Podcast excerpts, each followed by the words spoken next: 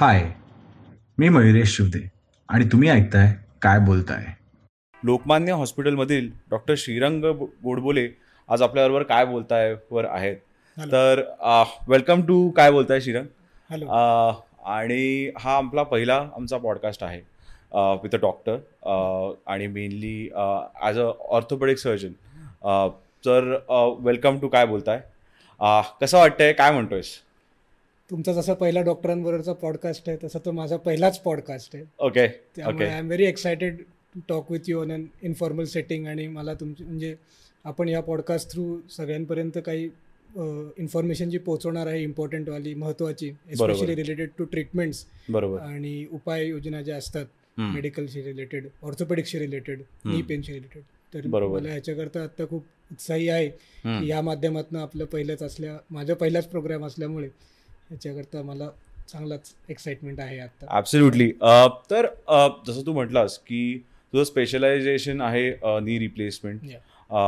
Treating of arthritis I. Guess संधिवात आणि joint replacement correct. तर being a doctor ही journey म्हणजे तू म्हणजे कसं how did you map this journey म्हणजे कसं लहानपणीपासून काय बरोबर फिक्स्ड होतं डॉक्टर व्हायचं का काय कशी ही जर्नी तू कव्हर केली आहेस? ऍक्च्युली माझ्या फॅमिलीमध्ये माझी आई डॉक्टर आहे. Okay. वडील इंजिनियर आहेत. ओके त्यामुळे लहानपणीपासून माझ्यावर प्रेशर होतं की एकतर या दोन स्ट्रीम्समधलं कुठले तरी घ्यायला पाहिजे. ओके त्यामध्ये मला वाटतं आई थोडी जिंकली. त्याच्यानंतर त्यांनी मला मेडिकलला जाण्याचं माझ्यावर त्यांनी म्हणजे फोर्स असं मी नाही म्हणणार पण त्यांनी मला खूप इन्स्पायर केलं. बरोबर त्यांची मेहनत एकंदर बघून किंवा त्यांचं काम बघून. विथ पेशंट्स आणि त्यांचा एक जो ऋणानुबंध होता पेशंट्स बरोबर. बरोबर. त्याच्यात मला खूप इन्स्पिरेशन मिळालं. लहानपणीपासूनच मी हॉस्पिटल्समध्येच आईबरोबर बऱ्याच वेळेला असायचो आय सी यूमध्ये वॉर्ड्समध्ये.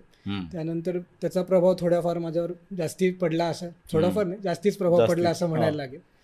मग as a doctor it's a म्हणजे खूपच आर्डुअस जर्नी असते की हार्ड असते आणि टाइम कन्झ्युमिंग असते. बरोबर. Anywhere between ten to twelve years is the norm my god मग ट्वेल्थ नंतर जेव्हा मी केलं तर मी टू थाउजंड ट्वेल्वमध्ये एम बी बी एसला ॲडमिशन घेतली. तर त्याच्यामध्ये आम्हाला तेव्हा M S C E T होती.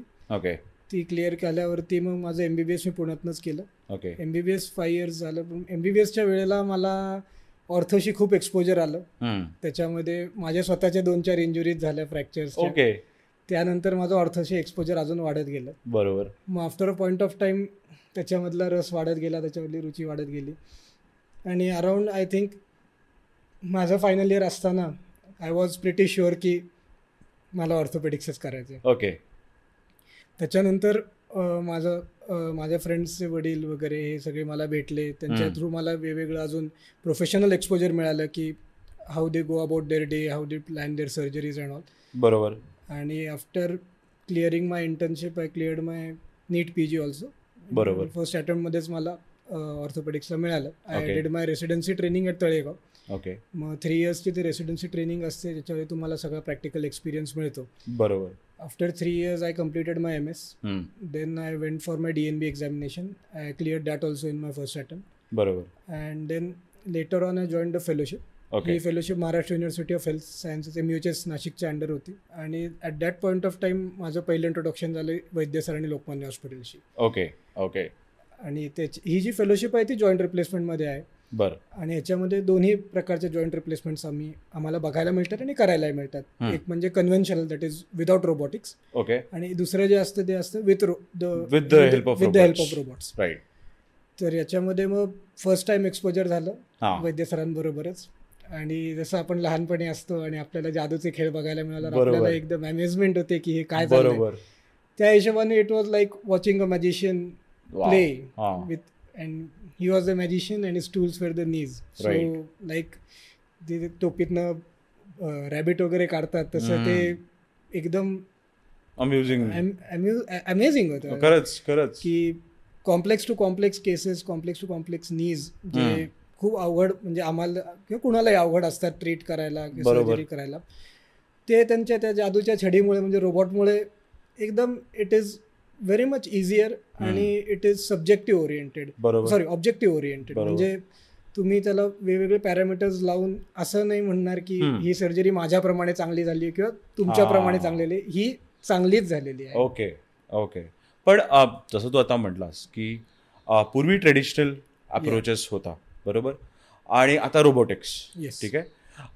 Since we are in the twenty twenty three आणि सगळं एज ऑफ डेव्हलपमेंटमध्ये आपण आहोत. सो पण पेशंट्सचा माइंडसेट कसा असतो या बाबतीत? की एखाद्याला आपण सांगितलं की अरे तुमची सर्जरी रोबोटिक्सनी होणार आहे किंवा असं एखाद्या रोबोटनी. आणि ठीक आहे जनरली किती पण जर कोणी व्यक्ती एज्युकेटेड असो नसो पण तरी एक रोबोट आपली हे तर हा एक्सपिरियन्स कसा असतो आणि काय डिफरन्स आहे हे आम्हाला एकदा आमच्या व्ह्युअर्ससाठी सांगशील. पहिले म्हणजे मला सांगू असं वाटतं की सर्जरी म्हणल्यावरतीच. बऱ्याचशा लोकांना भीती वाटते की. आता काय होणार आहे. हो. कारण की युजली लोकांना त्याच्याशी रिलेटेड जास्ती माहीत नसतं.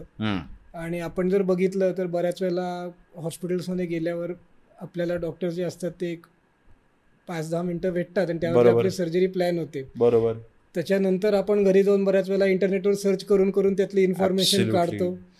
किंवा डॉक्टरांशी जास्ती बोलतो. पण तरी आपल्या मनातले डाऊट्स एवढे व्यवस्थित क्लिअर होतात का नाही याच्यावरती बरोबर आहे.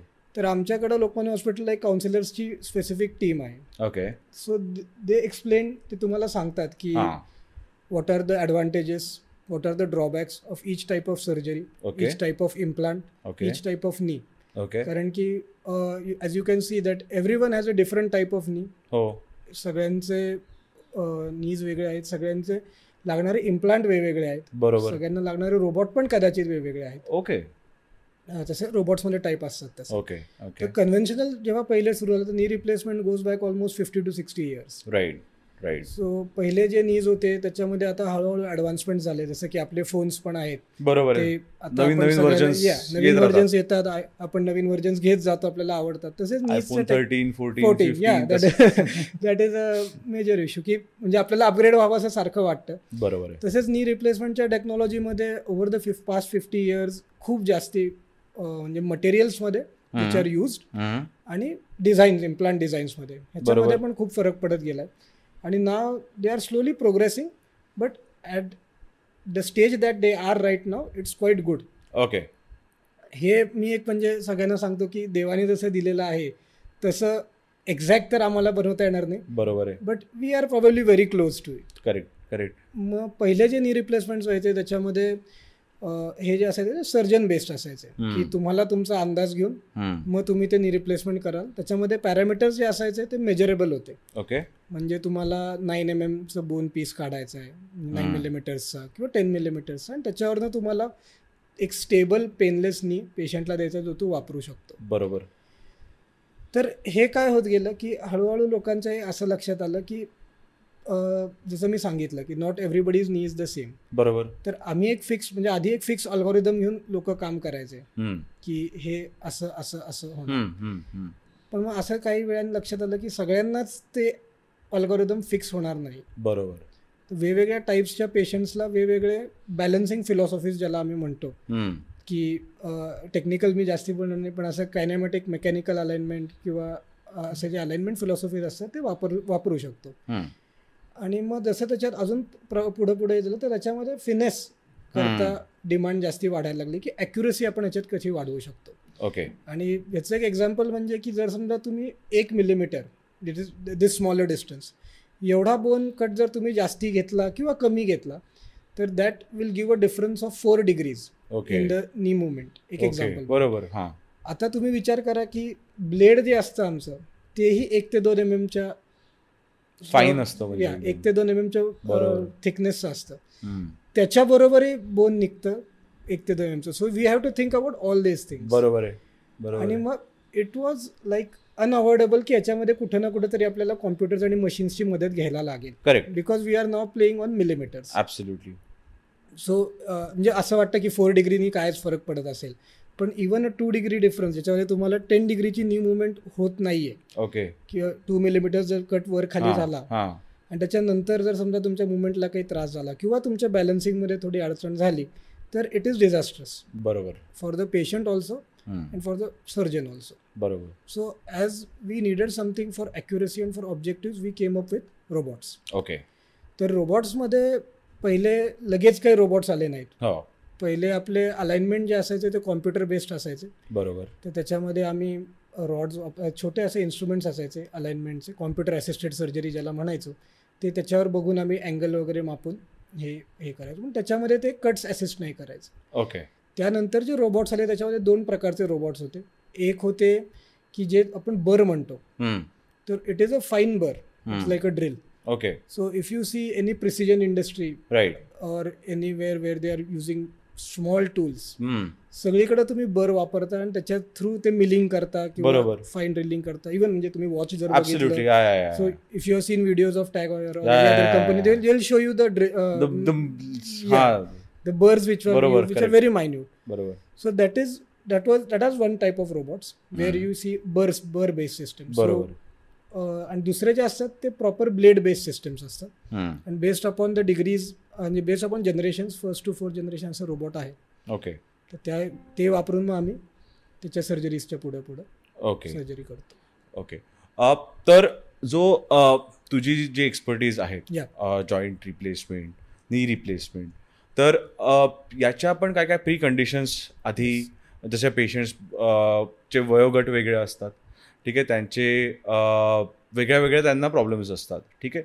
तर पण फॉर अ सर्जरी त्याआधी असं काही लोकांनी काही असे प्रिकॉशन्स घेऊ शकतात का? की म्हणजे अगदीच जर सर्जरीला वेळ येऊ नये. In the healthy life what they are being living आणि त्याचबरोबर की जेव्हा आपण रोबोटिक्स ह्याच्यानी ऑपरेशन करतो तेव्हा रिकव्हरी टाईम आणि हे पण सेमच असतो का नॉर्मल सर्जरीला तर या दोन प्रश्नांचं फक्त एक तुझं एक कंबाईंड. उत्तर दिलं असतं छान वाटेल आमच्या व्यवस्था मी याच्यात दोन गोष्टी सांगायचा माझा प्रयत्न आहे. एक म्हणजे पहिलं की आपण जेव्हा शाळेत होतो म्हणजे. आपण तर त्याच्या तेव्हा आपल्याला एक वाक्य वाचायचो की India is the highest largest working population in the world right it was within the age group of fifteen to sixty four years ही एक गोष्ट आपण लक्षात घेतली पाहिजे. आणि दुसरं म्हणजे की आपली जी लाईफ एक्सपेक्टन्सी आहे ही हळूहळू वाढत चालली. ओके सो आता जसं आपण शाळेतनं बाहेर आलो तसं ते पॉप्युलेशन जे आहे ते हळूहळू एल्डरली होत चाललेलं आहे. बरोबर.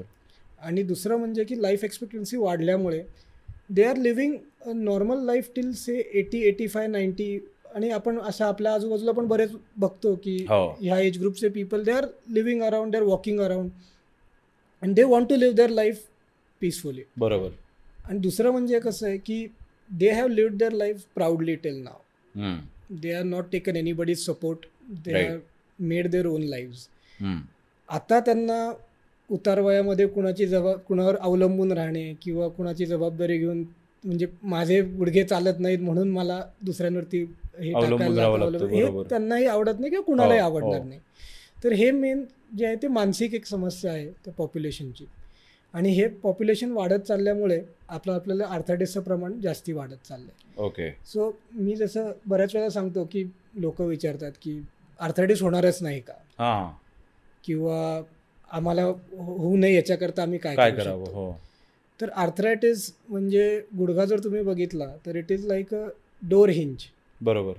तुम्ही आता कुठलंही खिडकीदार घ्या त्याला दहा वेळेला असं असं करा. एका point of time Cooch Cooch Cooch Cooch Correct. यातनं आवाज यायला लागतो. Correct same is the basic with knee okay so ह्या जो आपण ऑस्टिओ आर्थरायटिस ज्याला म्हणतो it is a type of degenerative arthritis okay त्याच्यामध्ये तुमचं वेट जर तुम्ही बघितलं तर वेट बेअरिंगमध्ये तुमचं एट्टी नाईन्टी के जीचं वजन हे कंटिन्युअसली तुमच्या गुडघ्यावरती पडते भले. अर्धा अर्धा पडते बरोबर. हां. पण ते गेले पन्नास साठ वर्ष ते गुडघे त्यांच्या वेट बेअर करतायत बरोबर. तुम्ही स्टेअरकेस क्लाइंब करताय तुम्ही जम्पिंग करताय रनिंग करताय याच्यामध्ये तुमचं बॉडी वेट वेर. जास्ती प्रमाणात ते पडतं. आणि after a point of time तिकडं वेअर अँड टेअर होऊन होऊन त्याच्यावरती दोन्ही हाडांच्या वरती आपण त्याला कार्टिलेज म्हणतो. Cartilage is like a covering which बरोबर. एनकॅप्सुलेट्स द बोन ते कार्टिलेज त्याला स्मूथ करतं. ओके त्याच्या खालचं बोन जे असतं ते पेनफुल असतं. म्हणजे त्याला पेन सेन्सिटिव्ह नर्व्स असतात. एकदा तुमचं कार्टिलेज जायला लागलं की यू सी डिफेक्ट्स ओके ऑस्टिओआर्थरायटिसचे तर हे म्हणजे घासून घासून घा आज जर साध्या भाषेत सांगितलं तर घासून घासून झालेले डिफेक्ट्स आहेत. आणि त्याच्यानंतर तुमचं पेनफुल बोन जे असतं ते एक्सपोज होतं. ओके पेनफुल बोन एकदा एक्सपोज झालं की मग नी पेनची सुरुवात होते. In very simple terms for osteoarthritis बरोबर. दुसरं म्हणजे असं आहे की नी स्पेस जे असते तो जॉईंट स्पेस ज्याला आम्ही म्हणतो it is the distance between the two bones एक म्हणजे मांडीचं हाड आणि नडगीचं ज्याला. फिमर आम्ही टिबिया आम्ही म्हणतो. तर तुमचा जो वेट बेअरिंग ॲक्सेस आहे तर वजन हे नेहमी गुडघ्याच्या आतल्या बाजूने जातं. ओके. आणि तिकडची जी जागा आहे म्हणजे आतल्या बाजूचा कप्पा मिडियल कंपार्टमेंट बरोबर. इकडे आपल्याला पहिल्यांदा ऑस्टिओआर्थायटिसचे चेंजेस दिसायला लागतात. ओके. आणि तसं मग जेव्हा तुमचं ते जागा कमी होत जाईल जॉईंट स्पेस कमी होत जाईल coupled with your cartilage loss is where you start getting severe pain okay. So those are the first signs या की एखाद्याचा गुडगा गुडगा गेला किंवा. गुडगा जातोय असं म्हणतो तर हे पण तुम्ही कसं ओळखू शकता की टिपिकल सायन्स जे आहेत की आपली भारतीय संस्कृती जी याच्यामध्ये आपण मांडी घालून खाली बसतो. बरोबर. किंवा आपण स्क्वॉटिंग पोझिशनमध्ये संडासला जातो बरोबर. तर या दोन पोझिशन्समध्ये उठताना जास्ती त्रास होतो. So that is one of the first signs की मांडी घालून उठताना किंवा संडासला बसलेला असताना उठताना बरोबर. किंवा पायऱ्या वर खाली करताना हा त्रास आपल्याला पेन जास्ती वाटून येतो जास्ती वाढून येतो. हे त्यातले फर्स्ट सायन्स असतात. हळूहळू मग पेन जास्ती प्रोग्रेस होत जातं. त्याच्यानंतर मग तुमचं जे नीचं रेंज ऑफ मोशन असते की आपला पाय आत्ता पूर्ण वाकतो तेवढा मग तो वाकत नाही. एका पॉईंट ऑफ टाइमला तो रिस्ट्रिक्ट होऊन जातो की पूर्ण. वाकत नाहीये. बरोबर. आणि दुसरं म्हणजे की पूर्ण सरळही होत नाहीये. करेक्ट तर तो कदाचित असा राहील आणि पूर्ण वाकणारही नाही. जर तुम्ही. तुमचा फुल रेंज घेतली बरोबर. फुल रेंजला जाणार नाही. हे दुसरी आणि नंतर काय होतं की तुम्हाला बाक जो म्हणतो आपण so if. You see elderly people walking around बरोबर. बऱ्याच वेळेला आपण जसे सरळ चालतो तसे ते चालत ते. वाकलं हा पाय त्यांचे आतमध्ये येतात ओके आणि गुडघे बाहेर जातात त्याला व्हायरस डिफॉर्मिटी म्हणतो which is very common okay आणि हे तुम्हाला जे स्वतःच्या डोळ्यांनी दिसून येतात हो. की हे ऑस्टिओआर्थायटिसचे चेंजेस आहेत आणि. This patient will need some for some sort some form of treatment okay आम्ही लगेच काही कुणाला सर्जरी असं सांगणार नाही पण this. Patient now as functional disability म्हणजे. त्यांचं आयुष्य रिस्ट्रिक्ट होतंय त्यांच्या गुडघ्याचं फंक्शन रिस्ट्रिक्ट होतंय हम्म. याकरता मग त्यांना पुढे जाऊन काहीतरी ट्रीटमेंट लागेल आपण एक साधारणपणे विचार करू शकतो. आणि पेशंटलाही कळत जातं की बरोबर. On the way of degeneration right तर याच्यातला जो एक दुसरा प्रश्न होता की ट्रेडिशनल वर्सेस रोबोटिक. सर्जरी जर एखाद्याने रोबोटिक सर्जरी जर घेतली तर हाऊ इज द म्हणजे रिस्पॉन्स म्हणजे काय म्हणायचं की मला इफेक्ट आणि हिलिंग.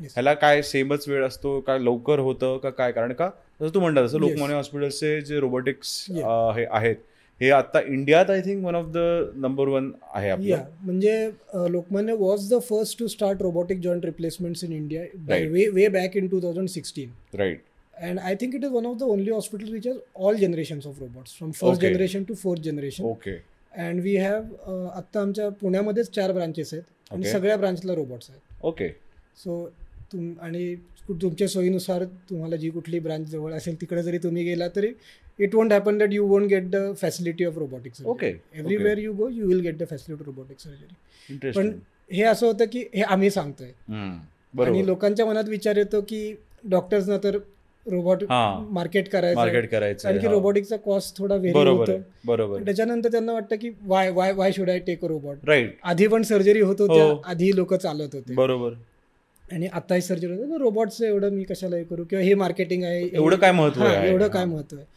तर याच्याकरता जे बी जे एस जे आमचं journal of bone and joint surgery. हे एक टॉपमोस्ट मेडिकल जर्नल आहे युएसचं. तर जे आपल्याला प्रश्न पडतात हे युएसच्या लोकांनाही पडतात.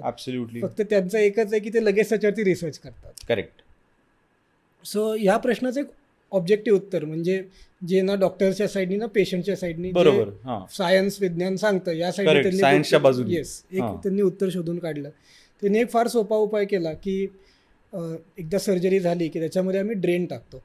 गुडघ्यामध्ये जेणेकरून तिथलं जे रक्तस्राव थोडा. थोडा होत असतो ते खराब रक्त बाहेर. पडतं हो त्यांनी ते ड्रेन फ्लुइडचा अनालिसिस केला ओके आणि आपल्या बॉडीमध्ये काही विशिष्ट केमिकल्स असतात. ज्याला आम्ही इंटरल्युकिन्स म्हणतो प्रोस्टाग्लँडिन्स म्हणतो. हे पेन मीडिएटर्स असतात. ओके इन्फ्लमेशन म्हणजे तिकडे. होणारी सूज याला आपण मराठीत म्हणतो. म्हणजे सोप्या भाषेत सूज आणि पेन हे त्या मीडिएटर्सनी त्यांनी मापायचा प्रयत्न केला. ओके सो त्यांनी त्या ड्रेन फ्लुइडचे अनालिसिस केले आणि त्यात त्यांनी दोन ते तीन दिवसाकरता ड्रेन फ्लुइड्सचे ते जे केमिकल्स आहेत ते मापले. त्यांना असं कळलं की खरंच जे रोबोटिक सर्जरी ज्यांना झालेली आहे त्यांच्यामध्ये हे मार्कर्स प्रामुख्याने कमी येत चालले बरोबर. So this is a objective evidence जे आपण म्हणू शकतो. की खरंच रोबोट्स नंतर पेन कमी होतं करेक्ट हे एक ऑब्जेक्टिव्ह एव्हिडन्स झालं आणि प्रॅक्टिकल एव्हिडन्स जो आम्ही बघतो. तर रोबोटिक सर्जरीनंतर पेशंट्स जे चालायला लागतात किंवा त्यांचं जे एक तुम्ही म्हणताय हॅपीनेस इंडेक्स जर आपण बघायला गेलो करेक्ट तर they are quite happy. Pain relief चांगला असतो लवकर त्यांचं रिहॅबिलिटेशन होतं. लवकर ते चालायला लागतात कम्पेअर्ड टू अदर पेशंट असं. नाही की. दुसरे पेशंट चालणारच नाही असं नाही नसतं पण जे तुमचं फास्ट रिलीफ फास्ट रिहॅब. हे प्रामुख्याने आम्हाला रोबोटिक्समध्ये दिसून येतं ओके आणि कम जे आम्ही बघतो ते असतात की पोस्ट ऑपरेटिव्ह एक्सरे कसे आहेत हा ते सगळ्यात म्हणजे हा. ते आमच्या साईडनी एक हा स्वतः करता हा. एक ग्रीन फ्लॅग जे.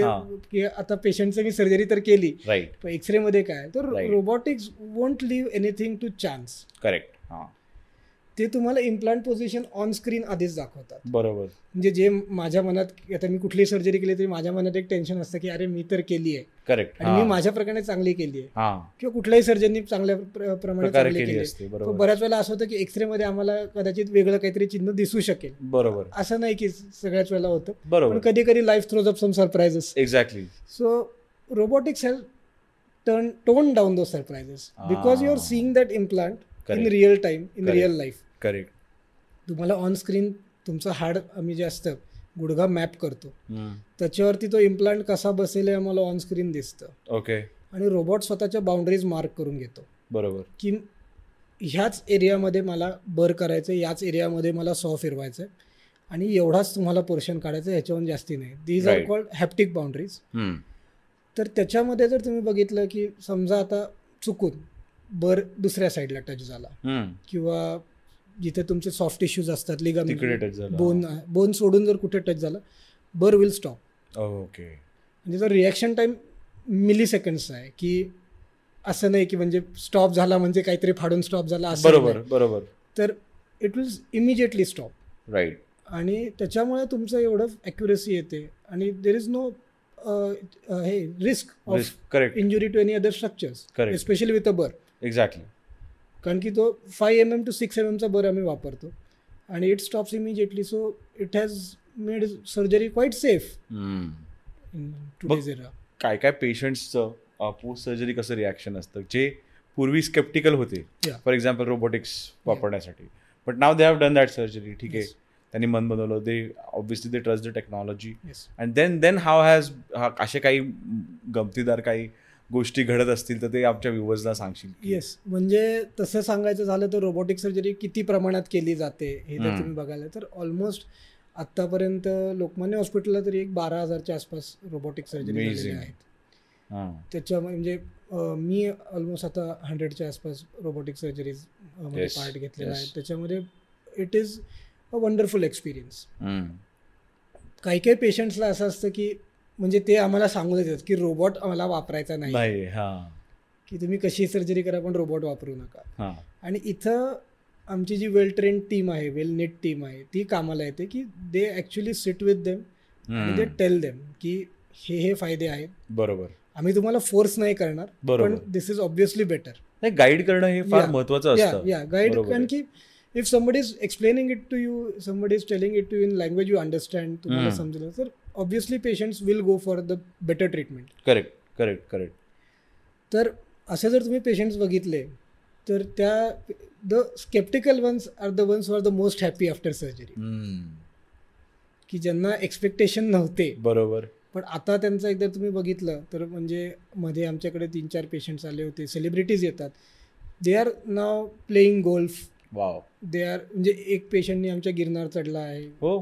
तर that is wonderful life which is living. Post surgery amazing हे असं नाही की फक्त इंडियामध्ये we get. Patient from all over the world okay म्हणजे आमच्या ओपीडीज बांगलादेश ओमान वगैरे ह्या देशामध्येही होतात. ओके बाहेरच्या मिडल ईस्टमध्ये होतात. आणि त्यांनाही तेवढंच कुतूहल आहे त्यांनाही तेवढाच इंटरेस्ट आहे रोबोटिक्समधला आणि they all come to India to get their knees treated by us so we are like export quality brand absolutely नाही नाही डेफिनेटली कारण का जसं मी सरांशी बोलत होतो आपल्या पॉडकास्टच्या आधी तर you done I think you done more than three hundred to four hundred operation. All together हा आणि टोटल जे आपला बारा हजारचा नंबर आहे I. Think that's a huge number तर सुरुवातीला highest in India if I am not mistake correct it's one of the. Highest in. India तर सुरुवातीला जेव्हा हे रोबोटिक्सला तू जेव्हा इंट्रोड्यूस झालास तेव्हा तुझी रिॲक्शन काय होती काय how how was your interaction with first time with the robotic operation म्हणजे तर त्याचं जर काय सांगू शकलं असतं अनुभव आम्हाला लाईक आय सेड की ते मॅजिशियन. खेळ. दाखवल्यासारखं एक. एक्सपिरियन्स होता तर हा माझा रिअल एक्सपिरियन्स असा होता की I had never work with robots during my residency I had never work with robots during my. M B B S days also बरोबर मला एक्सपोजर जे आलं ते फेलोशिपच्या वेळेलाच आलं. रेसिडेन्सीच्या वेळेला आम्ही कन्व्हेन्शनल सर्जरीज करायचो. आणि इथं आलं मला रोबोटिक्स. सो मला आठवते की आमचं जे सेनापती बापट रोडचं सेंटर आहे तिकडं मी वैद्य सरांना असिस्ट करत होतो. माझी पहिली रोबोटिक सर्जरी. आणि याच्यामध्ये आम्ही फोर्थ जनरेशन रोबोट वापरत होतो which actually as a arm okay ज्याच्यामध्ये आम्ही ब्लेड चालवू शकतो. ओके तर I had no idea what to expect. Because this was my first day I was just looking I was standing there as a assistant I was बरोबर. Holding my retractors बरोबर. आणि सरांनी pens वगैरे लावल्या. जे normally आम्ही जे करतो ते सगळं केलं. And I had never seen a robotic arm in my life okay to tell you the truth. आणि तो आर्म खरंच हल्ला.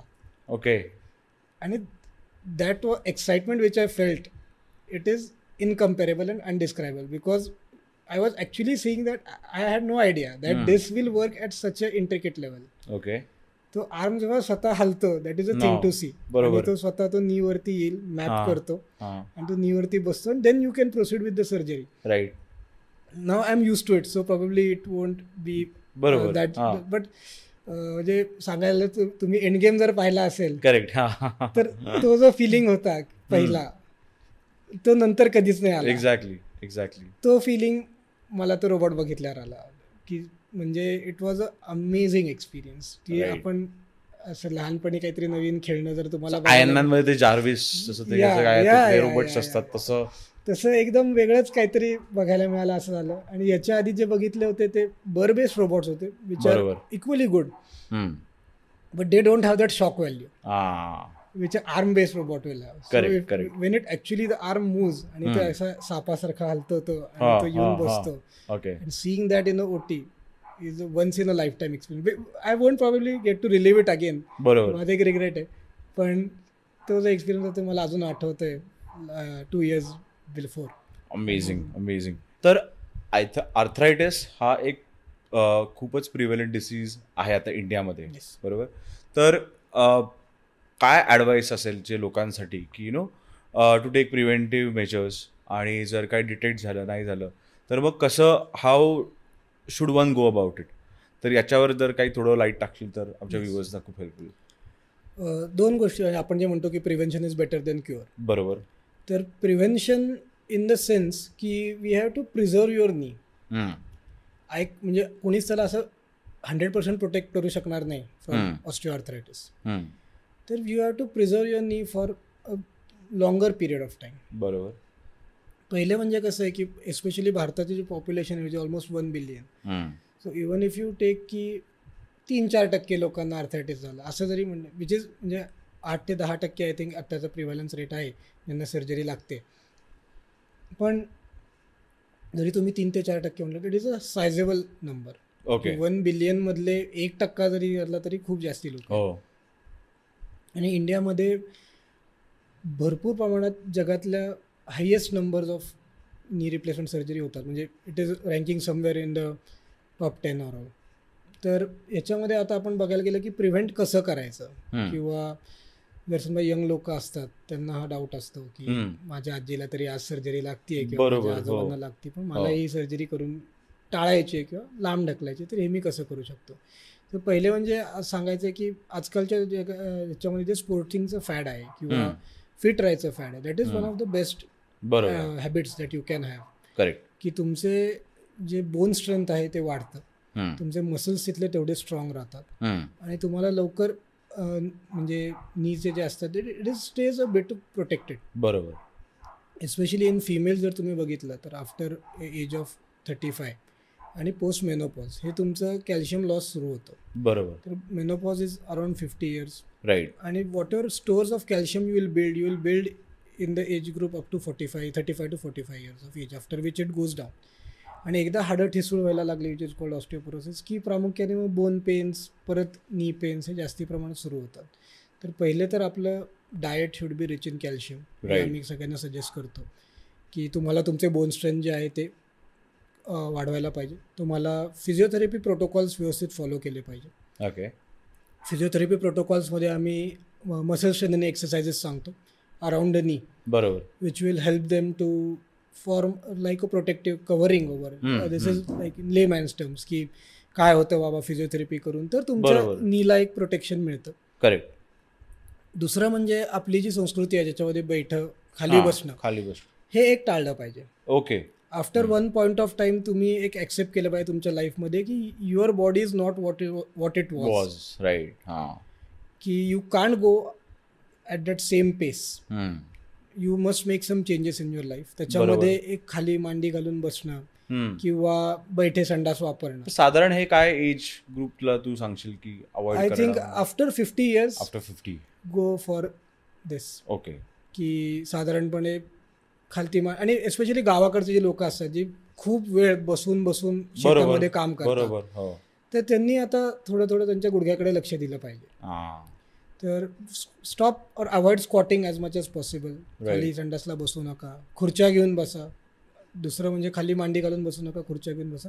पायऱ्या जेवढा वर खाली करते करणं तुम्हाला कमी करता येईल अवॉइडेबल सगळ्यांकडे लिफ्ट असेल अशातला भाग नाही. पण जेवढं तुम्हाला कमी करता येईल तेवढं तुमच्या साईडने ते कमी केलं तर it is also beneficial to your knee right your to save your knee got it आणि एक म्हणजे अं, माझ्या वाचनात आलेलं आहे किंवा जे मी सांगू इच्छितो की तुमचे शूज हे खूप मॅटर करतात. ओके तर तुमचं वेट बेरिंग जे असतं ते तुमच्या शूजमुळे खूप डिफाईन होतं. तर if you are in sporting activities invest in good quality shoes बरोबर. थोडा टाईम द्या. थोडं म्हणजे जे आमचे सर आम्हाला सांगायचे की शूज घेण्याचं पण एक स्पेसिफिक टाईम आहे. ओके तर शूज घ्यायचे असतील तर तुम्ही संध्याकाळी सात ते आठच्या दरम्यानच घ्या. अच्छा. When your leg has reach a certain size so your foot sorry okay So at that time, point of time, you will feel the most comfortable with the shoes that you should buy at अच्छा. seven to eight p.m. Okay आणि हे झालं की मग shoes जरी तुमचे चांगले असतील आणि एक पळायचं जे आजकाल आपल्याला सवय असते बरोबर. तर ट्रेडमिलवरचे जे पळणं आहे तर many of the times treadmill काही एवढ्या चांगल्या नसतात मेंटेन नसतात. हो. तर त्याच्यामध्ये तुम्हाला खूप त्रास होतो नंतर विच. हार्ड सर्फेस बरोबर. जेवढं जमेल तेवढं हे म्हणजे ग्राउंड असेल. करेक्ट मातीवर माती- जनरली म्हणतात. मातीवर पळा. तुम्ही. जर समजा आखाडे वगैरे बघितले टार किंवा सिमेंट अवॉइड करा. असं. हार्ड. सरफेस जेवढं होईल तेवढं अवॉइड करा. करायला पाहिजे बरोबर. हे म्हणजे असं टेक्निकल टर्म्समध्ये न सांगता म्हणजे सगळ्यांना समजेल अशा टर्म्समध्ये सांगितलं तर एक्झॅक्टली तुमच्या व्ह्युअर्सला पण जास्ती त्याच्यात एक्झॅक्टली एक्झॅक्टली कारण का जनरली काय आता साधारण जर पुण्यात जरी बघितलं तर आपल्या इकडे भरपूर टेकड्या आहेत. तर लोक टेकडीवर चढणं हे म्हणजे कॉमन आहे.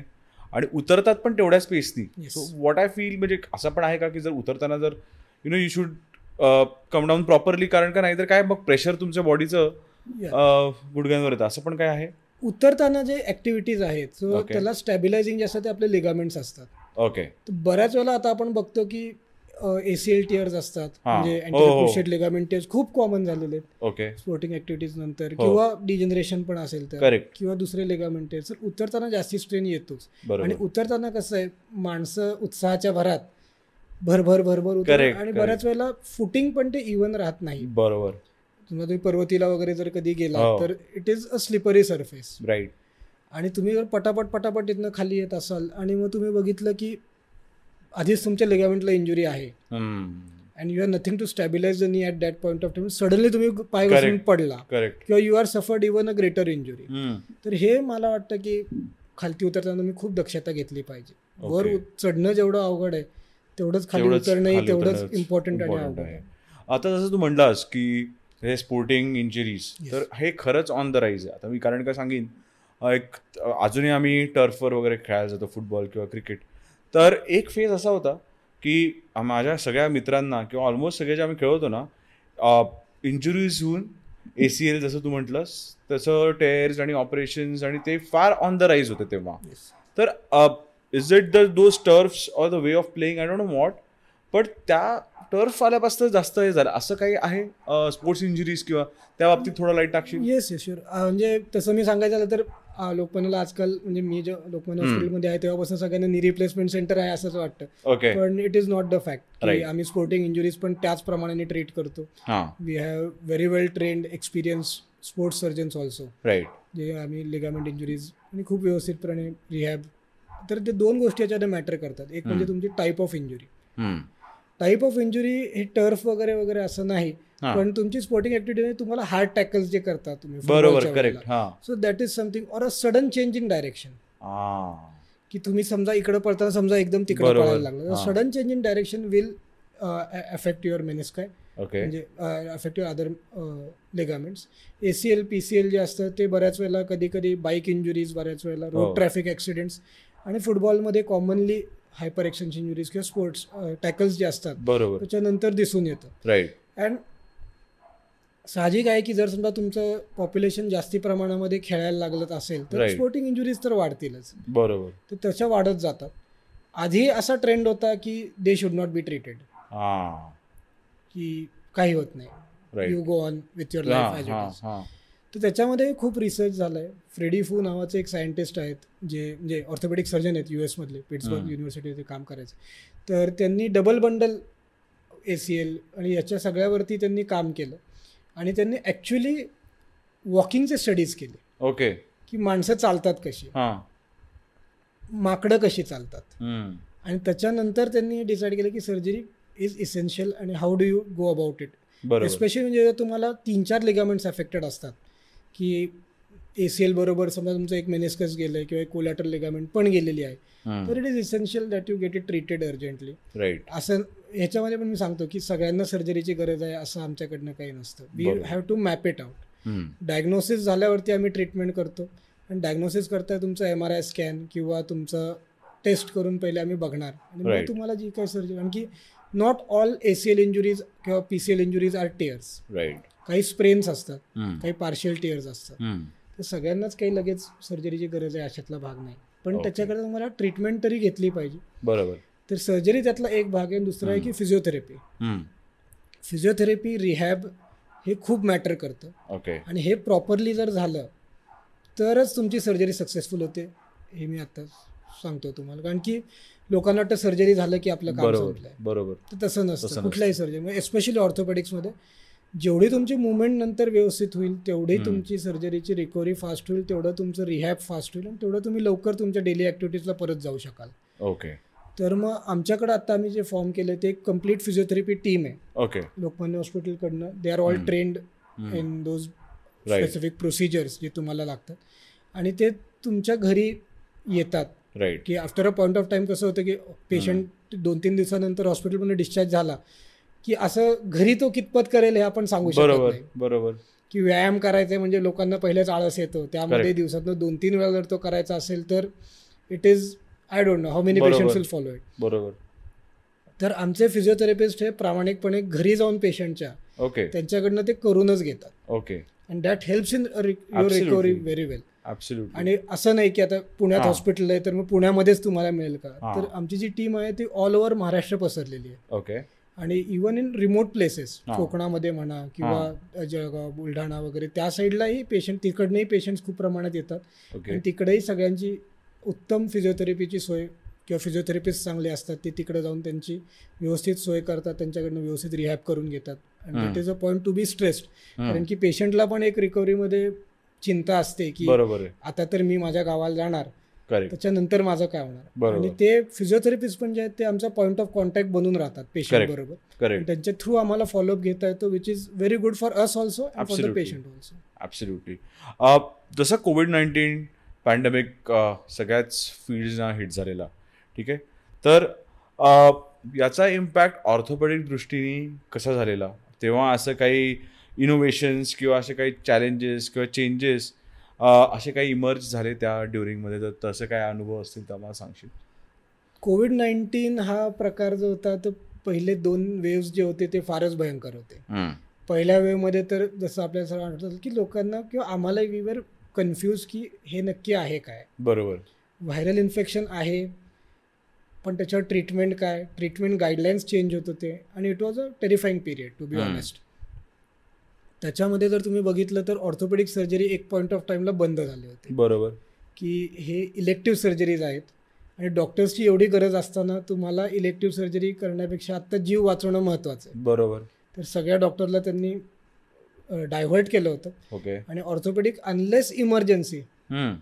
बऱ्याचशा सर्जरी सेवा बंदच झाल्या होत्या. बरोबर. लोक बाहेर फिरणं बंद झालं होतं रस्त्याचं traffic was almost zero correct त्यामुळे ॲक्सिडेंटचं प्रमाणही कमी झालं होतं. राईट आणि जे जॉईंट रिप्लेसमेंट्स आहेत त्याचं प्रमाण खूपच कमी झालं होतं.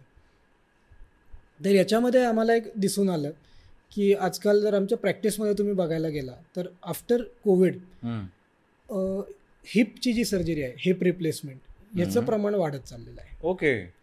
तर त्याच्यामध्ये असं कुणी एक्झॅक्टली सांगू शकत नाही आहे की का? वर्क फ्रॉम होम मुळे काय? नाही तर. त्याच्यामध्ये वर्क फ्रॉम असं नाही पण. बऱ्याच वेळेला की कोविडमुळे. ओके झालेलं तर ज्याला आपण म्हणतो avascular necrosis of hip okay म्हणजे जो तुमचा खुबा असतो जे खुब्याचं हाड त्याच्याकडे जाणारं रक्त त्याच्याकडे जाणारा जो रक्तप्रवाह आहे तो थांबून जातो आणि ते हाड कुचतं बरोबर. हे बेसिक आहे एव्हीएनचं. त्याचं प्रमाण का वाढतं याच्यावरती आता खूप रिसर्च चालू आहे. ओके काही पॉश्युलेटेड थेरी अशा आहेत की कोविड नाईन्टीनच्या इन्फेक्शनमुळेच कदाचित ओके. ते होते पहिले.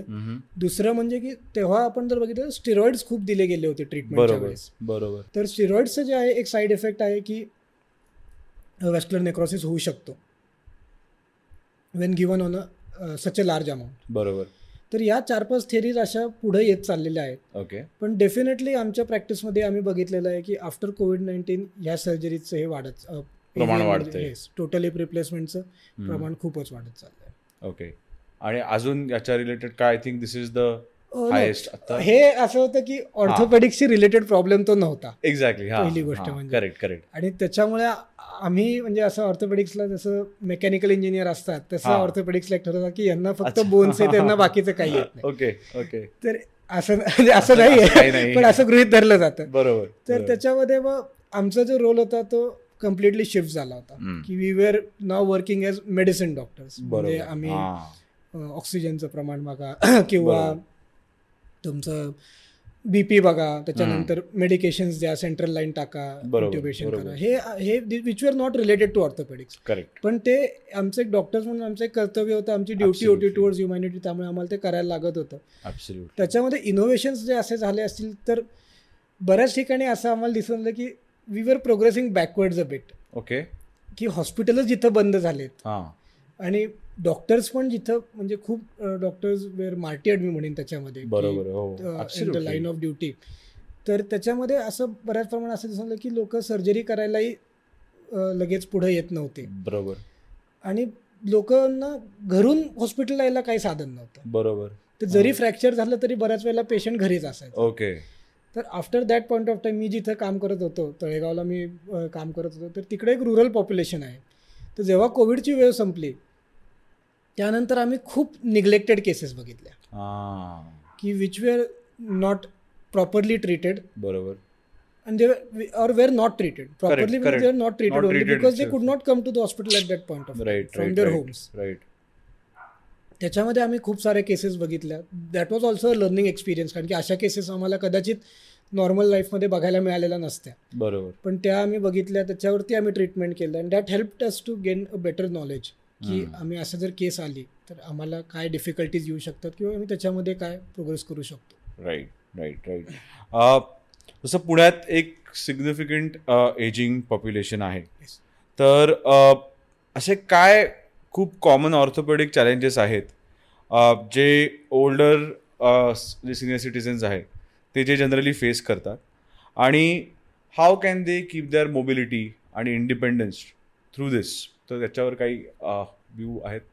एजिंग पॉप्युलेशन पुण्याचं जे आहे ते एक तुम्ही बघाल तर ते खूप ॲक्टिव्ह आहे. बरोबर. In their social life in their physical life जे तुम्ही म्हणाल की बसून ते आता शांतपणे पार्कमध्ये बसलं पाहिजे तसं कोणी इथे करत नाही. ह्याला मी अजून एक असं कनेक्ट करेल की आता वर्क फ्रॉम होम या.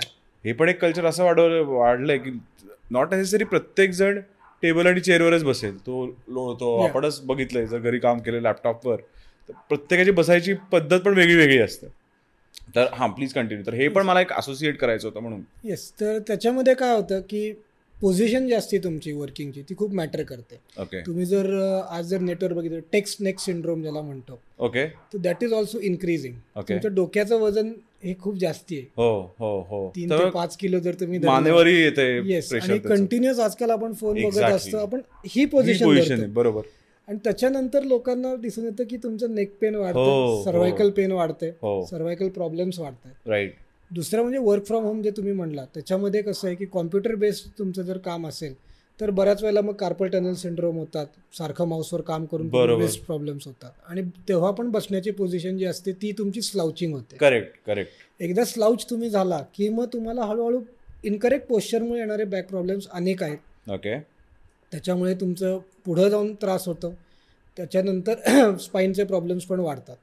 तर आमचे जे स्पाईन सर्जन आहेत लोकमान्य हॉस्पिटल्सचे तर त्यांचं आम्ही जर तुम्ही त्यांच्याशी पुढे जर बोललात तर you will get the opportunity to know that this has change a lot of things okay लोकांना तरुण लोकांना नेक पेन जर तुम्हाला दिसून येते तर त्यांना. फिजिओथेरपी प्रोटोकॉल्स त्यांना एक पोश्चर गायडन्स की काय केलं पाहिजे काय नाही केलं पाहिजे हे देणं खूप आजकाल गरजेचं झालेलं आहे. आणि याच्यामध्ये मला वाटतं आम्ही लास्ट इयरच एक कॅम्प कंडक्ट केला होता ज्याच्यामध्ये आय टी प्रोफेशनल्स करता. आम्ही एक फिजिओथेरपिस्ट गायडन्स सिस्टीम लावली होती की. ज्याच्यामध्ये तुम्ही काय वेग चांगलं करू शकाल ओके ओके दुसरं आता तुम्ही जसं म्हणलात की एल्डरली पॉप्युलेशन काय ऑर्थोपेडिक प्रॉब्लेम्स आहेत आणि त्याच्यात काय करू शकतात तर बेसिकली पुण्यामध्ये जे आपले एल्डरली आहेत त्यांना ॲक्टिव्ह जर राहायचं असेल तर they need to take very good care of their bones बरोबर आणि हे असं नाही आहे की फक्त बोन्स. तुम्हाला ॲक्टिव्हिटी लेवल्स मेंटेन करायला तुम्हाला मसल्स पण तेवढेच कामाचे आहेत. बरोबर. तर protein intake along with calcium intake is very essential okay bones जे बनतात तर त्याच्यामध्ये आपण मिनरलायझेशन म्हणतो. बरोबर. टेक्निकल म्हणजे तुमचं कॅल्शियम त्याच्यावर बसवलं जातं. बरोबर. प्रोटीन फायबर्स असतात. प्रोटीन म्हणजे मेश असते. मेशमध्ये कॅल्शियम टाकून मग तुमचे बोन्स बनतात. तसं सांगायचं झालं तर you need both of them पण मी असं पण ऐकलं की एक्सेसिव्ह कॅल्शियम. त्याच्याने पण काहीतरी which is also not good for the body तर म्हणजे हा प्रमाण Yes. कसा मेंटेन करायचा? एक तर डेफिनेटली आहे की excess of anything is bad बरोबर. तर त्याच्यामध्ये दोन प्रकार येतात. एक म्हणजे कॅल्शियम. कॅल्शियममध्ये तुम it is a finely level finely maintain level बरोबर. जास्ती पण तुम्हाला चालणार नाही आणि कमी तुम्हाला चालणार नाही. सो पहिले तुम्हाला तुमच्या लेवल्स मापून घ्यायला लागतील. ओके सगळ्यांनाच ब्लड टेस्ट करायचे असतात अशातलाही भाग नसतो. की लोक. बऱ्याच वेळेला हा. सुई लागली तर घाबरतात. हो. तर आम्ही जे आता रेग्युलर कॅम्प्स करतो आमच्या सेनापती बाबाटोरच्या सेंटरला त्याच्यामध्ये bone marrow density bone bone mineral density जे असतं सॉरी बोन मिनरल डेन्सिटी ज्याला म्हणतो बी एम डी हे स्क्रीनिंग आम्ही करतो which is non invasive right अगदी सोपं असतं तुम्हाला फक्त तुमचं टाच जी असते टाचे थ्रू आम्ही रेस पास करतो. आणि त्या थ्रू आम्ही तुमची बोन मिनरल डेन्सिटी जाणून घेतो. त्याच्यावर तुमचा एक टी स्कोअर आणि झेड स्कोअर मिळतो which is technical for compare to normal populations तुमचं किंवा compare to age match populations तुमची बोन डेन्सिटी कशी आहे.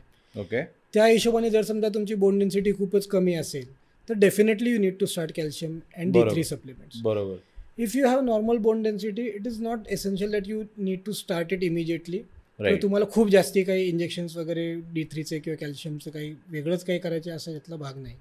तर तुमचं जे डेली लॉस असतात कॅल्शियमचा जो डेली लॉस आहे तो जरी तुम्ही कव्हर केला then that is good for you at a young. Age किंवा if your bone mineral density is good right excess कॅल्शियमनी बऱ्याच वेळेला त्रास पण होतो. डी थ्री जे आपण कॅल्शियम बरोबर घेतो विटॅमिन डी थ्री तर हे बॉडीत स्टोअर होतं. ते फॅट सोल्युबल विटॅमिन्स आहे. बरोबर. तर ते बॉडीत स्टोअर होतं. त्यामुळे excess. D three is also bad excess calcium is also bad. पण त्याच्याकरता मग तुम्ही जर पहिले तुमची बोन मिनरल डेन्सिटी जाणून घेतली तर that is a good indicator की तुम्हाला कसं लागेल किंवा काय ट्रीटमेंट कॅल्शियम किंवा बोन स्ट्रेंथ करता करायला लागेल. बरोबर. जसं तसं जर म्हणजे तुमच्या व्ह्युअर्सला जर तसं जाणून घ्यायची इच्छा असेल तर आमचे कॅम्प्स रेग्युलरली होत असतात. दर. संडेला पण असतात. ओके तर तेव्हा आम्ही बोन मिनरल डेन्सिटी मशीन्स तिकडं आणून ठेवतो. Okay they are almost very less amount almost free तर तुम्ही. तेव्हा येऊन जाणून घेऊ शकता. ऑल राईट हे एक चांगलं इनिशिएटिव्ह आहे. आय थिंक कारण का आज अ, लोकांना जरी अवेअरनेस जरी असला तरी त्यांना या कॅम्प्स आणि या बाबतीतलं फार कमी नॉलेज असतं. येस कारण का मे बी देरा आपण सोशल मीडियावर वगैरे सगळीकडे आपण प्रचार करतो. पण नॉट नेसेसरी की हे प्रत्येकाला माहिती आहे की आपण हे करायला पाहिजे फॉर Yes. एक्झाम्पल बरोबर? तर ऑर्थोपेडिक सर्जरी आणि हे जे प्रोफेशन आहे तुझं आय थिंक हे खूप डिमांडिंग.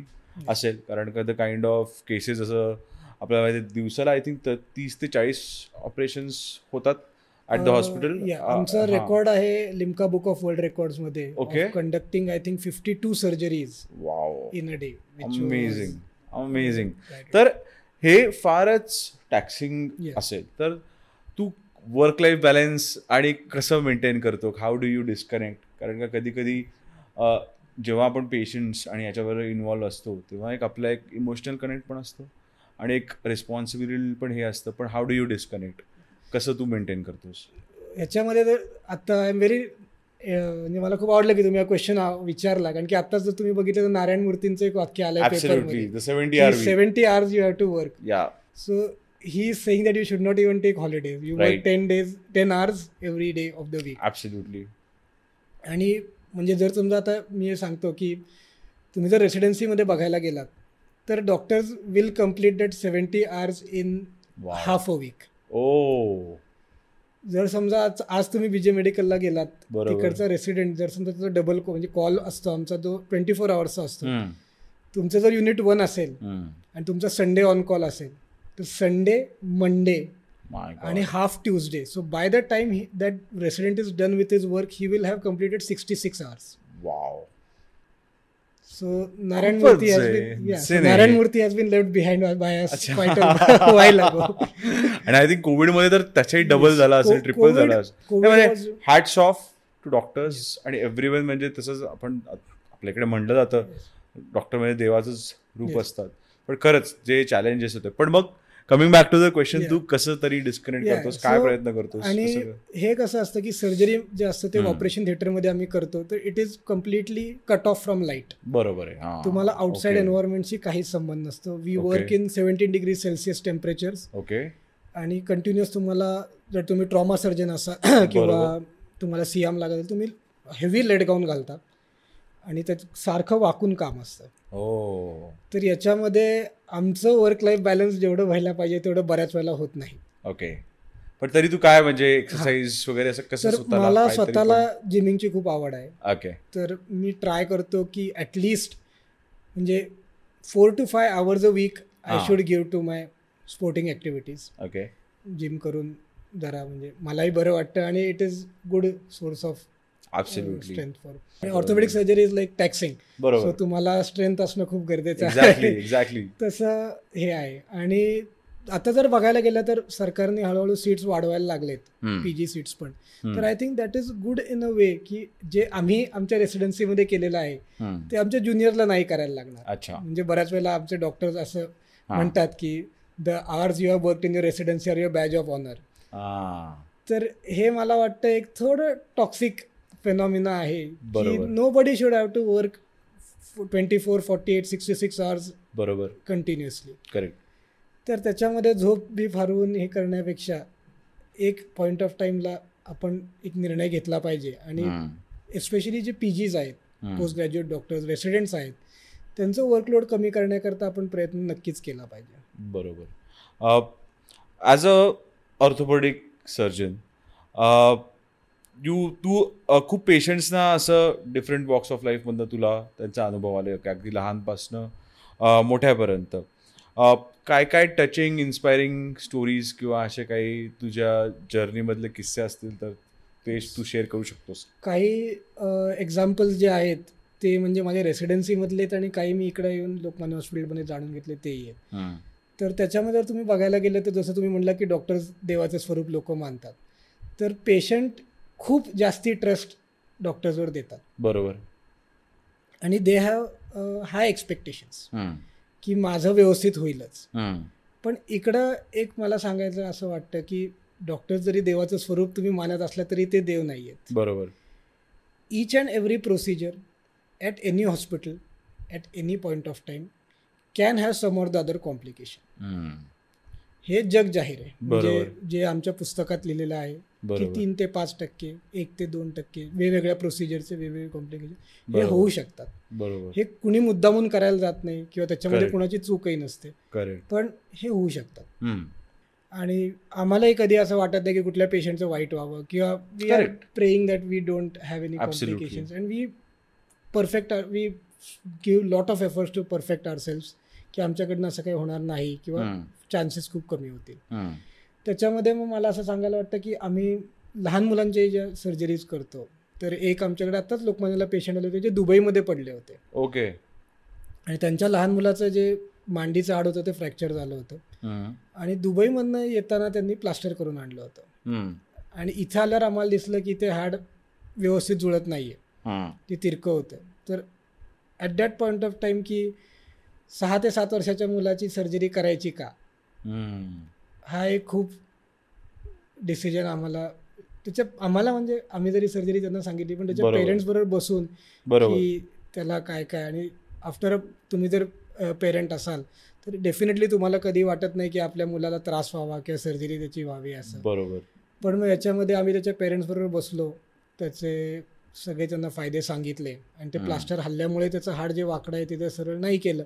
तर बऱ्याच वेळेला कदाचित त्याला अजून पुढे जाऊन कॉम्प्लिकेशन येऊ शकतं तेही आम्ही त्याला सांगितलं ओके तर he underwent a successful surgery त्याच्यानंतर आज तो चालतोय व्यवस्थित त्याचं इम्प्लांट काढायचंही ऑपरेशन झालेलं आहे. आणि is absolutely fine.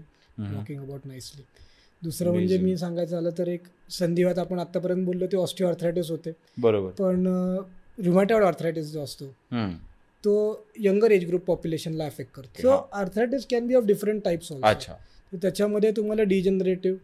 किंवा inflammatory arthritis hmm. Rheumatoid arthritis वगैरे जे. आमवाद ज्याला आपण म्हणतो हा प्रकार जे असतात ते यंगर पॉप्युलेशन्सला एफेक्ट करतात ओके आणि जर समजा तुम्हाला रुमॅटॉइड आर्थरायटिस असेल किंवा अँकलोजिंग स्पॉन्डिलायटिस असेल तर जे ओल्डर एज ग्रुपमध्ये आपल्याला दिसतं त्याच्याहून खूप जास्ती लवकर.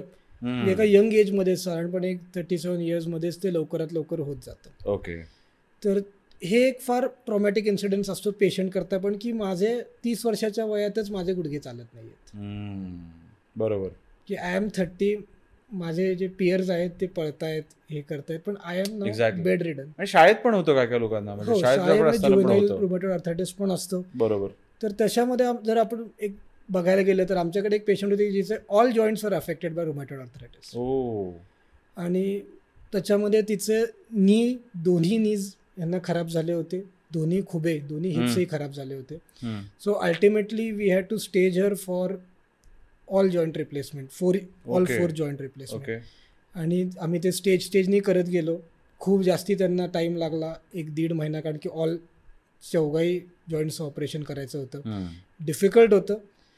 त्यांची हाडाची कंडिशन पण एवढी चांगली नव्हती. रोबोटच्या याच्यात खूप मदत झाली. आणि at the end of one and half to two months she was able to stand on her own for. Almost the first time in five to ten years of her life five years in life she was able to stand and take few steps of her own and at that point of time she was so happy. आणि अजून म्हणजे मी जसं सांगितलं की आमच्याकडे patient बाहेर गावचे येतात किंवा बाहेर देशातले येतात बरोबर तर मला मध्ये बांगलादेशला जायची संधी मिळाली ओके तर अनेक आमचे जे पेशंट असतात ते बांगलादेशवरनं पण येतात. तर तिकडं मी गेलो तेव्हा जेव्हा त्यांना कळलं की मी तिकडं आलो आहे हा तर त्यांच्याशी माझी खूप ठिकाणी बोलणी झाली and they were so happy with the. Outcome they have. Got. की त्यांनी मला तिकडं पूर्ण बांगलादेश फिरवलं असं. म्हणायला. अरे वा एवढे त्यांचा आमच्याबरोबरचा एक लगाव होता.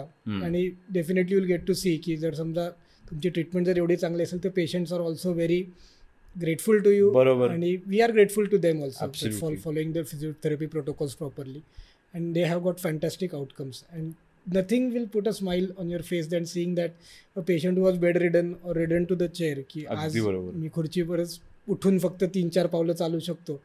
तो जेव्हा सरळ पावलाने आपल्या ओपीडी मध्ये चालत चालत येतो म्हणतो बरोबर. डॉक्टर ऑपरेशन झाले मला वाटतही नाही that is one of the best experiences in our life अगदी बरोबर याच्यावरच एक क्वेश्चन आहे माझ्याकडे. जसं तू म्हणला रोबोटिक्स आय थिंक हा सगळ्यात मोठा ब्रेक थ्रू आपण म्हणू शकतो फॉर ऑर्थोपेडिक सर्जरीज आत्तापर्यंत आपण जर या विषयावर आपल्याला कळालंय. तर सिन्स आता द एज ऑफ ए आयमध्ये आपण आहोत आर्टिफिशियल इंटेलिजन्स मशीन लर्निंग हे सगळे येत आहे सपोर्टिंग रोबोटिक्स ऑब्व्हियसली असं काय आहे का की पुढे डॉक्टर्सच्या ऐवजी फक्त रोबोट्स असतील हॉस्पिटल्समध्ये. असं कधी काय होऊ शकतं? अशी काय कॉम्पिटिशन आर्टिफिशियल इंटेलिजन्समध्ये रिसर्च खूप चालू आहे. म्हणजे. आता लोकमान्याला वैद्य सरां पण त्या एका ग्लोबल स्टडी ग्रुपमध्ये इन्वॉल्ड आहेत. ज्याच्याने ते सर्जरीजचं स्टडी करतायत कशा होतात ते. बरोबर. त्याच्या थ्रू काहीतरी करता येते का? पण that is a long way of असं मला वाटतं. ओके कारण की आता पण जे रोबोट्स आहेत त्याच्यामध्ये सर्जनचा रोल रोबोट्समध्ये खूप असतो. की robot can map it out पण ते परफॉर्म करायला तुम्हाला सर्जनची सर्जन पाहिजे काही असे रोबोट्स आहेत. ज्याच्यामध्ये तुम्हाला सर्जनची गरज लागत नाही. ओके. जे स्वतः स्वतः सर्जरी करतात. पण मला असं वाटतं की हे माझं पर्सनल फिलिंग आहे की ते किती म्हणलं तरी मशीन आहे. तर. ऑटोमॅटिकली जरी तुम्ही त्याला सोडला करायला तर कुठल्या तरी समजा पॉइंटला तुमचं गडबड झाली. रोबोट हल्ला. किंवा तुमचा पाय हल्ला आणि इमिजिएटली तुम्ही बंद नाही करू शकला. तर probably it will be disasters त्यामुळे. It is better to have a surgeon involved की तुम्हाला एक ह्युमन टच राहतो and you can prevent any such complications also that is my personal feeling people will have नाही different absolutely on a personal note म्हणजे being an orthopaedic surgeon तुला what keeps you passionate what keeps you inspired काय असं Lokmanya hospital association असल्यापासून काय एक असं तुझं एक आहे एक असं वॉन्ट जो जो तो नाही की नाही I am doing something right. तर हे काय आहे असं काय how do you keep you self motivated so like I said first is that की पेशंट्सची स्माईल जेव्हा ते परत येतात ताट पायलाने चालत की we are good we are doing are activities daily बरोबर. And you see the smiles on their faces that is one of the biggest motivation right and second जर माझं पर्सनल मोटिवेशन जर धरलं तर that is Vaidya sir Narendra Vaidya सरांना जर तुम्ही बघितलं तर तुम्ही त्यांना सर्जरी करताना जर एक बघितलं तर दॅट इज जर तुम्ही रोहित शर्माला क्रिकेट खेळताना Correct, बघितलं correct, की correct. अरे उद्या मी जाऊन दीडशेचा बॉल सिक्सला मारू शकतो. राईट हां. सो जे होत नाही की तुम्ही पिचवर गेल्यावर कदाचित तुम्ही फर्स्ट बॉलला बोल्ड व्हाल. पण जेव्हा तुम्ही त्यांना सर्जरी करताना बघता तर त्यांचा जो एक्सपिरियन्स आहे ओव्हर लास्ट थर्टी इयर्स तर त्याच्याने तुम्हाला ती सर्जरी एवढी इझी वाटते. And the way which he does it so it is like surgeons are true artist right तर we train to be painters तर त्या हिशोबाने जे ते डेलिकेट म्हणजे ऑर्थोपेडिक सर्जरी खूप हाणामारी किंवा ठोकायचं काम असं समजतात. That is real respect for soft tissues आणि तशी सर्जरी करायला जर जमली तर मग माझ्या आयुष्यात मी काहीतरी केलं असं मला समजायला. येईल. He is one of my biggest motivating factors and I hope that I will be like him few years down the line absolutely touch wood touch wood जसं आता तुम्ही ऑर्थोपॅडिक सर्जन विथ रोबोटिक्स आणि रिसर्चमध्ये आहात. पण अ, असा कुठला क्षेत्र आहे इन दिस की ज्याचं तुला तुम्हाला एक्सपिरियन्स व्हायला आवडेल?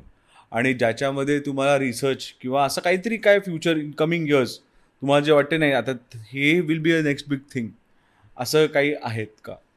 याच्याकरता आमचे एक जॉन चांदली नावाचे एक खूप मोठे अमेरिकन सर्जन होते. ओके. तर त्यांचं एक वाक्य होतं की ऑर्थोपेडिक सर्जरीमध्ये बऱ्याचशा जे डिस्कवरी झाल्यात ते व्हायच्या आहेत ते झालेल्या आहेत. ओके. तर Okay. याच्यामध्ये पुढं जर काही करायचं असेल इनोव्हेशन तर ते ऑर्थोबायोलॉजिक्सनी होईल. ओके. ऑर्थोबायोलॉजिक्स म्हणजे काय? की जिकडे आपण रिप्लेस करतोय का. रिप्लेस करतोय? कारण की ते बॉडी स्वतः परत बनवू शकत नाहीये. ओके. किंवा त्याची जी रिकव्हरी जशी व्हायला पाहिजे तशी होत नाहीये. तर हे एक फील्ड आहे किंवा हे एक ब्लिडिंग एज ज्याला आपण म्हणतो. कटिंग एज टेक्नॉलॉजी की हे होऊ शकतं का? की आम्ही कार्टिलेजला परत तसंच्या तसं can we regrow it back okay. जसं आम्ही आता बऱ्याच वेळेला पी आर पी इंजेक्शन्स देतो. स्टेम सेल थेरपीवरती पण काम चालू आहे जे. आमच्याकडे लोकमान्याला होतं. पण आम्हाला त्याच्यामध्ये एक ऑब्जेक्टिव्ह रिझल्ट पाहिजे किंवा एक फायनाईट रिझल्ट पाहिजे की हो होतच. It should not be left to. Chance and. Probably that will change surgery forever okay orthopaedic surgery especially replacements जर समजा आम्ही तसं करू शकलो की we are getting good cart good cartilage growth we are getting absolutely nice coverage तर that will change replacement surgeries for quite a bit आणि ते. त्याचा उपयोग तुम्हाला कदाचित फ्रॅक्चर हिलिंगमध्येही दिसेल. की तुम्हाला फ्रॅक्चर हिलिंग जास्ती स्पीडनी करता आलं तर. With replacement so that will change orthopaedic surgery forever amazing आता जसं आपण मूवीजमध्ये बघतो काय काय फॉर एक्झाम्पल कबीर सिंग डॉक्टरची जर्नी कशी असते? तर अ, कारण का माझे काय काय मित्र होते मेडिकलला आणि खूपच म्हणजे विचित्र स्केड्यूल असतं. तर तुझ्या जर्नीवरनं काय असे काय पॉईंट्स आहेत किंवा असं काय आहे की जे आत्ता मेडिकलला स्टुडंट्स आहेत? ठीक आहे? त्यांनी हा पॉडकास्ट बघून इन्स्पायर व्हावं की नाही touch that journey for example तर थोडं त्याच्या बाबतीत सांगू शकतोस? येस शुअर ह्याच्यामध्ये मी असं सांगतो की दोन मूवीजनी खूप. ग्लॅमराईज केलं. मेडिकलला एक होता पहिले Munnabhai M B B Munna Bhai MBBS दुसरं होतं कबीर सिंग. बरोबर. आणि कबीर सिंगमध्ये आय डोंट नो वाय पण त्यांनी त्याला ऑर्थोपेडिक सर्जनच दाखवला. हा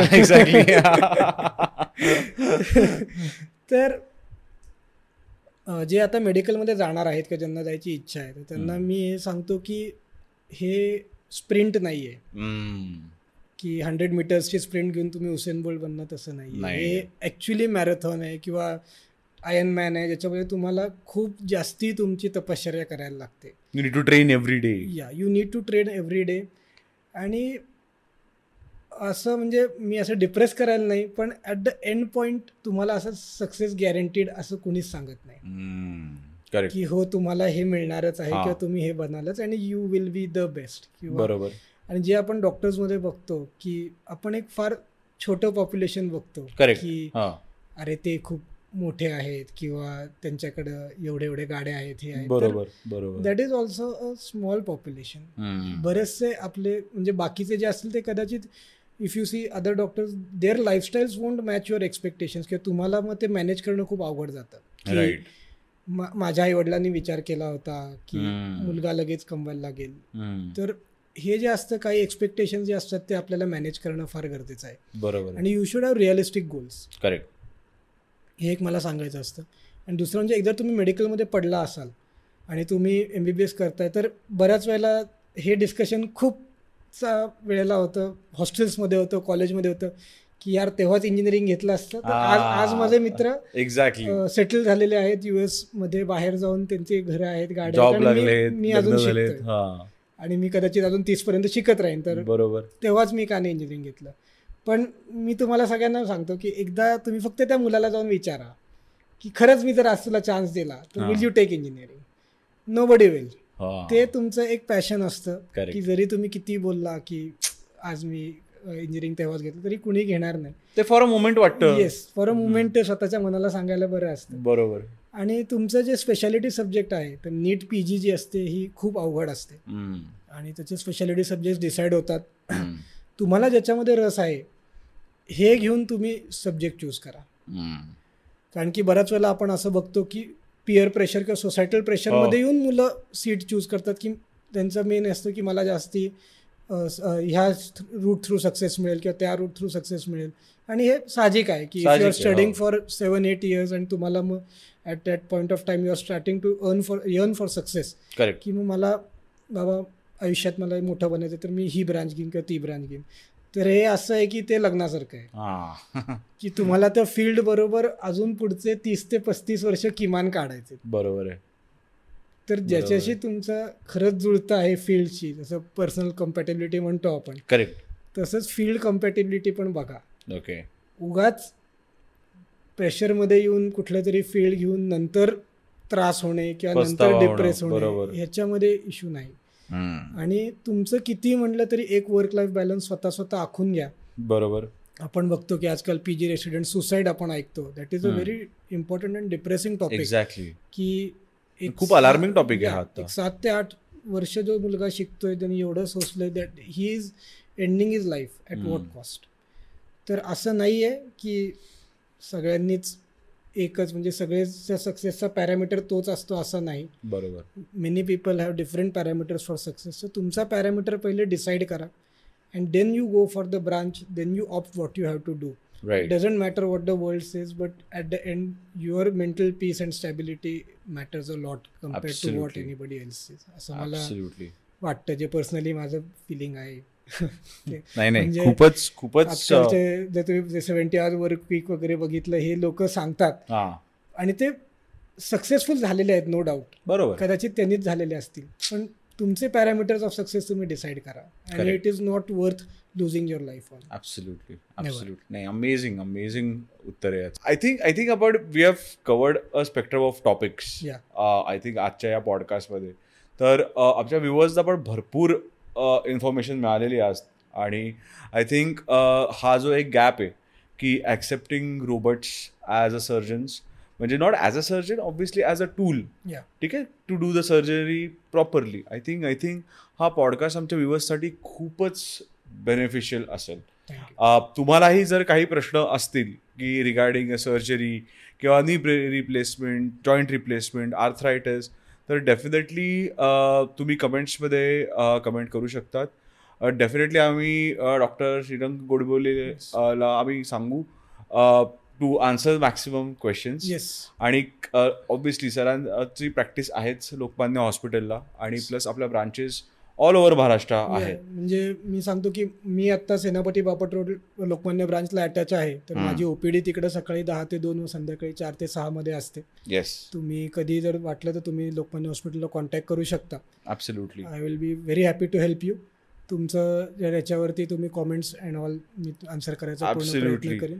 आणि सर आम आमच्या एकदा व्ह्युअर्ससाठी तुम्ही सांगाल की काय बोलता याला लाईक शेअर आणि फॉलो करा. सबस्क्राईब करा. दिस आणि- first time that I got the opportunity to do do this so काय बोलता या चॅनलला लाईक करा शेअर करा सबस्क्राईब करा. ॲब्सोल्युटली तर आणि thank you so much for coming खूप अमेझिंग झाला हा एपिसोड आणि I think will do more because आमच्या व्ह्युअर्सना नक्कीच उत्सुकता भरपूर असणार आहे त्याच्यातनं. म्हणजे आमच्याकडे जे वेगवेगळ्या स्पेशालिटीज आहेत not. Just joint replacement we are spine surgery we are sports medicine we are specialist from each and every field. So आज जसं आपण पुढे जातो कदाचित आपल्याला याच्यावर जास्ती Absolutely. बोलायला मिळेल. तुमच्या व्ह्युअर्सला त्याचा फायदा. Absolutely absolutely I think thank you thank you so you so much for काय बोलतायचा हा एपिसोड ऐकल्याबद्दल धन्यवाद. पुढचा एपिसोड लवकरच येत आहे. नक्की ऐका. काय बोलताय?